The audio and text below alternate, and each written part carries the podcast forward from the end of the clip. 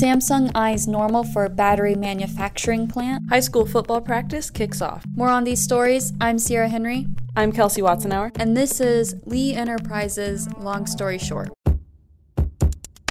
Good evening, everyone. Thank you so much for tuning in to this week's episode of Long Story Short, where we recap Central Illinois news from Lee Enterprises journalists.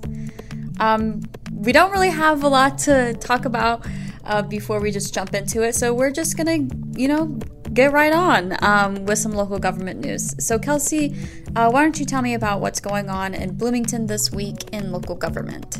Frustration is mounting in Bloomington as residents continue struggling with damages more than a month after a series of unprecedented storms caused severe flooding across the city. Reporter Tim Eggert this week wrote that the city held its fifth public discussion of the damage the storms caused, this time with the group presenting a petition with 87 signatures asking Ward 8 Alderman Jeff Crable, to support the city using American Rescue Plan funds to accelerate the Locust Colton Sewer Overflow Project. Tim goes into detail about the damages and claims filed by many Bloomington residents, so if you want to read more about what the city is doing to help out during this time, find his full story over at pantagraph.com. There you can also find full coverage of the Bloomington City Council meeting. Now, Sierra, let's move into some business news. Take it away. Well, we have some huge news for Bloomington Normal this week.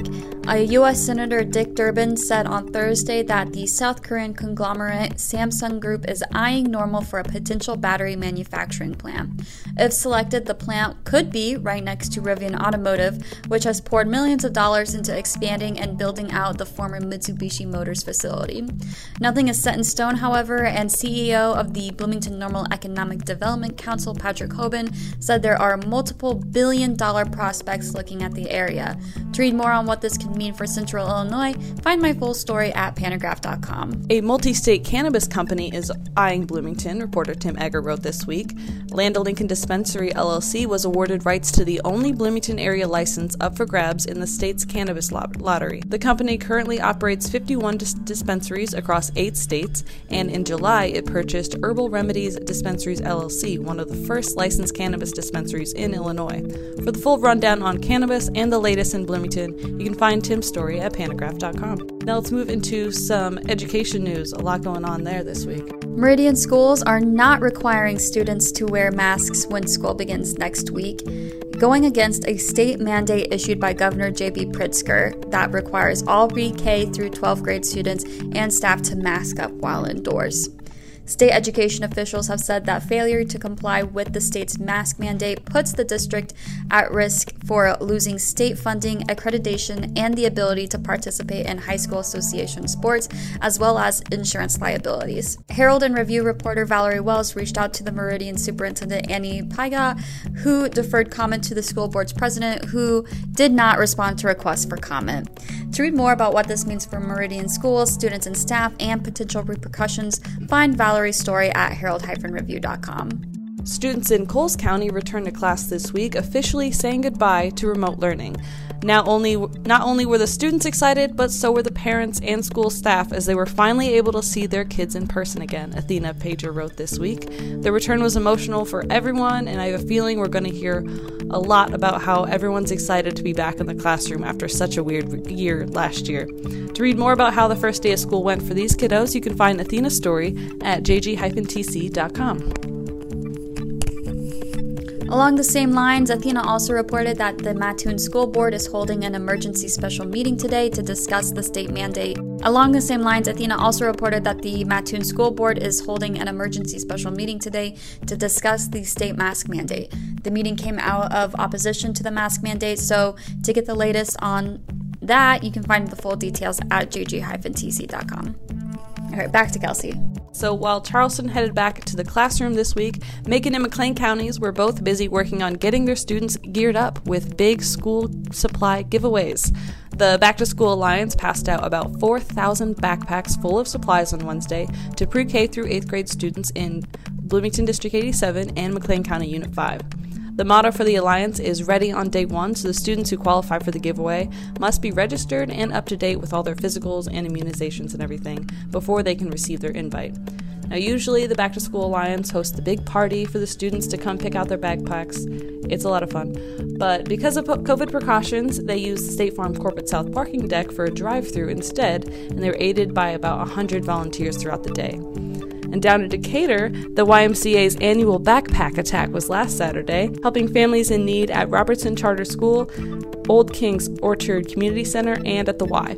The students involved with Young Leaders in Action helped pass out about 2,000 backpacks full of supplies for kids in kindergarten through sixth grades, with the goal to bring the bags to the community instead of having one having everyone come to the Y this year. You can find my story on the Back to School Alliance at pantagraph.com and Valerie Wells' story on the backpack attack at herald-review.com. Now let's move into some sports. Uh, more than $9,000 in bonus money is on the line this weekend at Macon Speedway's third annual Diane Bennett Memorial, which honors the longtime scorer at the Speedway. Bennett worked at Macon for more than 30 years and passed away in 2015. The race is held annually in her honor. Every single position in all six divisions will receive bonus money thanks to the supporters who come out for the, the race. Uh, this year, point leaders coming to the event are Colby Shepard from Williamsville uh, and pro and pro late models, Springfield's Guy Taylor and modifieds, Kyle Helmick and pro mods, Guy Taylor again with street stocks, Cantham Allens Harris and Hornets, and Springfield Darren Stark and micros. Um, pit gates will open Saturday at 4 p.m., grandstands at 5 p.m., hot laps start at 6 p.m., and racing will take the green at 7 p.m. Grandstand admission is $15, while kids 11 and under are for free. So for more details, find Matt Flatten's story at herald-review.com. The first day of fall practice has finally arrived, and high school football teams across central Illinois are getting pumped for what they hope to be a normal season. Last year, the COVID 19 pandemic led to the usual fall season being canceled, and it was replaced with this weird, abbreviated spring schedule that didn't even have a playoff at the end. So, while this type of year, while this time of year is always kind of buzzing with excitement, it seems to be even more heightened this year for coaches and players.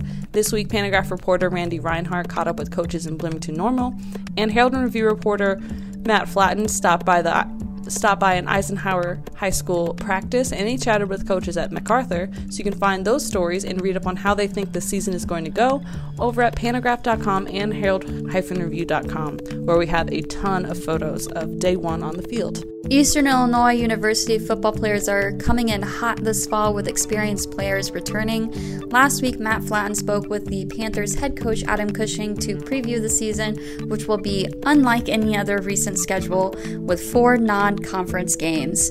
This comes after Eastern Kentucky and Jacksonville State departed from the Ohio Valley Conference, leaving just seven teams in the OVC. So get excited for EIU football and head on over to jg-tc.com to read more. And now we're going to go into some public safety and courts related news. So Kelsey uh, is going to take it away with a, a story coming out of um, McLean County.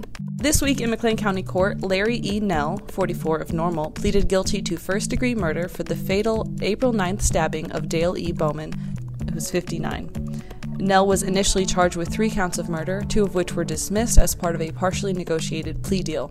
You can find more details on this case from Kade Heather over at pantagraph.com. Bloomington has its eyes on two candidates for the city's top cop position one, a high ranking Illinois State Police trooper, and the other, the current police chief of Springfield.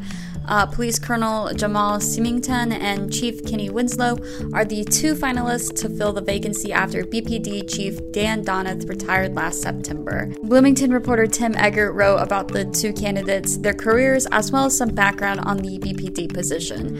Uh, you can read his full story at pantagraph.com. Now, before we close out the public safety this week, we want to feature a huge story Brendan Moore wrote on police retirements across central Illinois. A survey conducted in April of 200 police departments departments nationwide has shown that officer retirements were up 45% and resignations were up 18% in the last year. And in central Illinois, that's often being seen among the city's top cops. More than half of the state's cities with populations greater than 50,000 have had police chiefs retire or resign since last August, including chiefs from nine of the state's 15 largest cities. That includes Peoria, Champaign, Bloomington, and Decatur. Now, these are outstanding statistics, and Brendan takes a deep dive look at the reasons behind these mass re- resignations and retirements. So, if you want to know more about what's going on with Illinois police agencies, you can find Brendan's story at any of our three sites herald-review.com, jg-tc.com, and pantagraph.com. Okay, um, so we're going to close out today's podcast with some quick community news. We've got a lot of stuff going on this weekend, um, and we're just going to run through and, and, hit some of the highlights.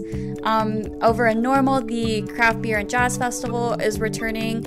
Um, there's going to be over 50 craft beers featured, um, which is pretty exciting for, for Uptown. Um, huge news. The Pantagraph, as you know, or maybe you don't know because you're not in Bloomington, but uh, the Pantagraph and Castle Theater have partnered to sponsor a series of concerts, and um, the third installment of that series is going to be this weekend with the North Mississippi All Stars performing. Um, in Macon County, there's going to be an air show this weekend, so if you want to check that out, go go somewhere in Decatur um, to find that. Uh, more story on that. I think Valerie, Rel- no, Donna Beckett wrote that story. There you go. Donnette Beckett wrote that story, so if you want to read more of the details on that, she has it.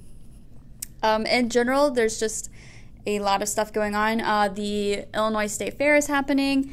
Brendan yeah. Moore wrote about his one, I think, the top six things to do in at the Illinois State Fair, and also like just his love for the Illinois State Fair, which is just very good.